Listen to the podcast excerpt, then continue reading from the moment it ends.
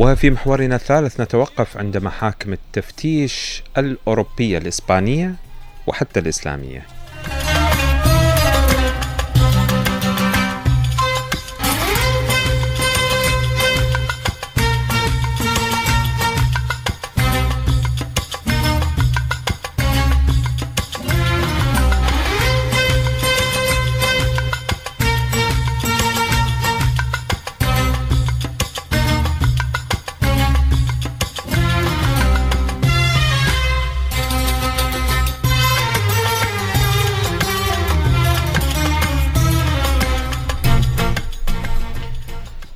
عندما بدأ المسلمون آه، يترجمون الفلسفات القديمة خصوصا الفلسفة الإغريقية أرسطو سقراط آه، أفلاطون أفلاطين آه، أسماء كبيرة أبو قراط إلى آخره بدأ المسلمون يفكرون خارج نطاق المؤسسة الدينية التي كانت تحكمهم. باعتبار دخلت علوم جديدة ترجمة فعلت فعلها. حتى أن مذاهب جديدة بدأت تخرج بفعل إعمال العقل بدلا من النقل. وكان على رأس المذاهب التي بدأت تنشط آه، وبدأت تخرج هي آه، مذهب الاعتزال الذي قامت قيامته الأولى في البصرة آه، على يد واصل بن عطاء وعمرو بن عبيد اللذان اعتزلا حلقة الحسن البصري. بسبب الخلاف حول أصل خلق القرآن وتنازعوا في ذلك. المعتزلة قالوا بخلق القرآن وأن القرآن محدث والحسن البصري قال بأنه أزلي وهذا ما قاله عموم المسلمين في ذلك. وبدأت نقطة الخلاف من هنا وانتشرت آه، وانتشر مذهب الاعتزال. عندما آه، اعتنق العباسيون الخلفاء وعلى رأسهم المأمون والمعتصم مذهب الاعتزال حاربوا من يقول بغير الاعتزال ولاحقوا الناس وقتلوهم.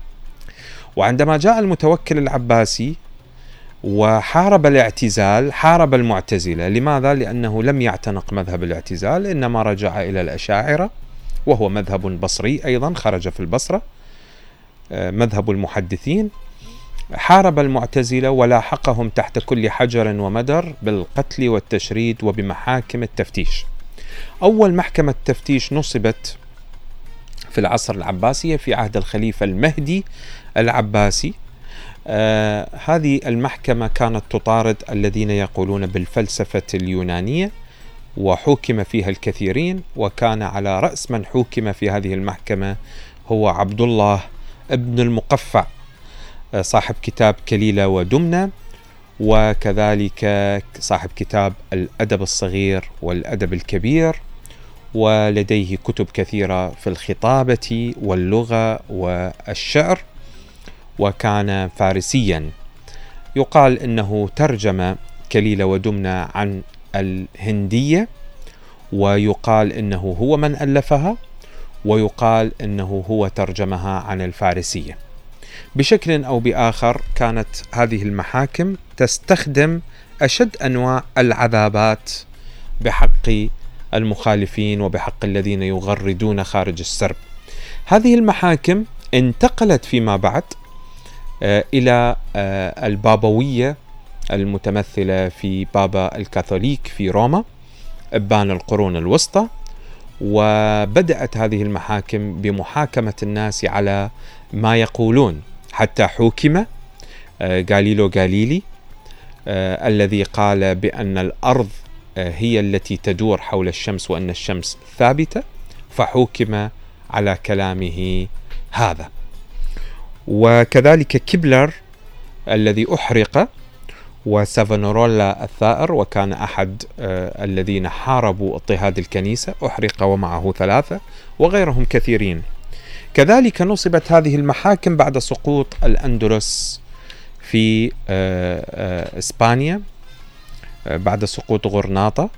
وهي بالحقيقة ليس سقوط لغرناطة إنما هي رجعت بلاد إسبانيا إلى الإسبان أنفسهم يعني. كانت هي محتلة من قبل العرب أرجعوها الإسبان. فعندما أرجعوها أرجعت ونصبت حينها محاكم تفتيش تحاكم الناس الذين آمنوا بالإسلام أو تحاكم المسلمين الذين بقوا في غرناطة وفي أشبيليا وفي المناطق وقرطبة وغيرها من مناطق إسبانيا الحالية. واحدة من أهم محاكم التفتيش كانت في إسبانيا. لنتعرف عليها وعلى آه، بعض الأسماء التي آه، تفننت بإنتاج آلات للتعذيب ومنهم مارسيلس آه، لنستمع أكثر بصوت لبنى الفضل. عبر التاريخ طبق المحققون في محاكم التفتيش العديد من أساليب التعذيب التي كانت وما زالت سيئة السمعة. تتضمن هذه الوسائل المخلعة وعجلة الكسر والتعذيب بالماء. وكانت هناك طريقة تعذيب أقل شهرة لكن الإسبان كانوا يفضلون مهد يهوذا والغريب أنهم عدوه واحدا من طرق التعذيب الأكثر إنسانية. كانت الأداة عبارة عن هرم خشبي منحوت في القمة ويقف على ثلاث أرجل خشبية كان يشبه نوعا ما مقعدا خشبيا دون مسند لكنه ليس من النوع الذي لا تود أن تجلس عليه. كانت آلة التعذيب هذه توضع في زاوية غرفة التعذيب وفوقها يعلق شخص عار وتربط يداه وقدماه بحبال. ملتصقة بالتروس. كان الشخص الذي يريدون تعذيبه ينزل تدريجيا فوق الأداة فيما تضاف بعض الأثقال في بعض الأحيان لزيادة حدة التعذيب. إلى حين تمزيق منطقة الحوض للضحية. عند الحديث عن أدوات التعذيب لابد من ذكر الشخص الذي تسبب في صناعتها أو من خطرت على باله الفكرة. بالنسبة لأداة مهد يهوذا الإسبانية فهي من فكرة أحد المحامين الإيطاليين يدعى هيبوليتوس دي مارسيليس وهو الشخص نفسه الذي خطرت على باله فكرة التعذيب بالماء وساهم في تعريف العالم بها. درس مارسيلياس القانون في بولونيا ثم ترأس القانون الكنسي في فيرارا وبيزا لبعض الوقت سنة 1480 حصل مارسيلياس على الدكتوراه في القانون ثم لقب أستاذ القانون المدني بعد سنتين.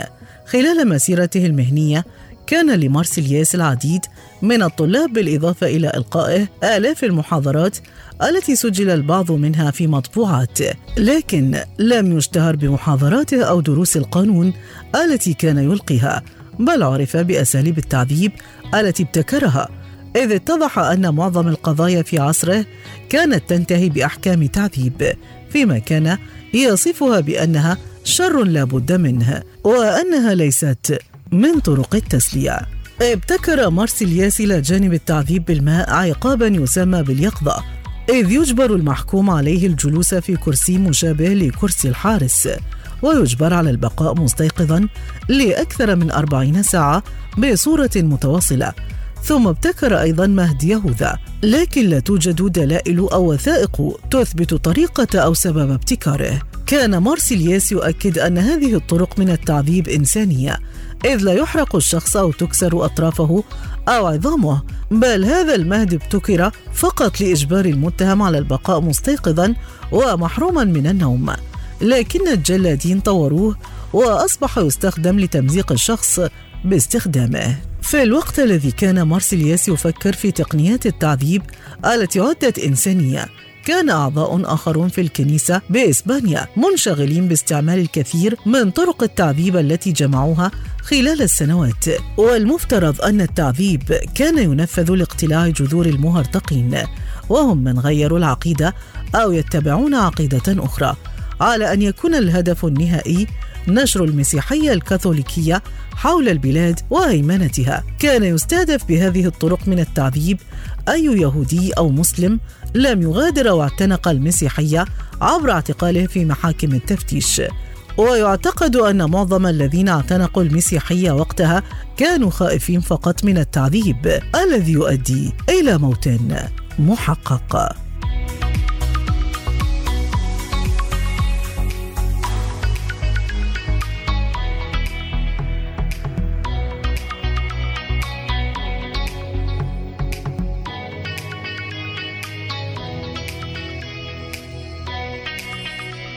فهكذا تمارس المؤسسة الدينية طرقها في محاربة الذين يناهضون مبادئها كما فعلت المؤسسة الدينية في إسبانيا التي تتبع إلى البابا آنذاك. هذا الحكي إحنا نتحدث سنة 1480 ميلادية وبالنتيجة مارست أبشع الطرق ضمن سلوكياتها وذلك فقط لاختلاف المبادئ أو اختلاف الأديان أو اختلاف الحقائق لدى المجتمع.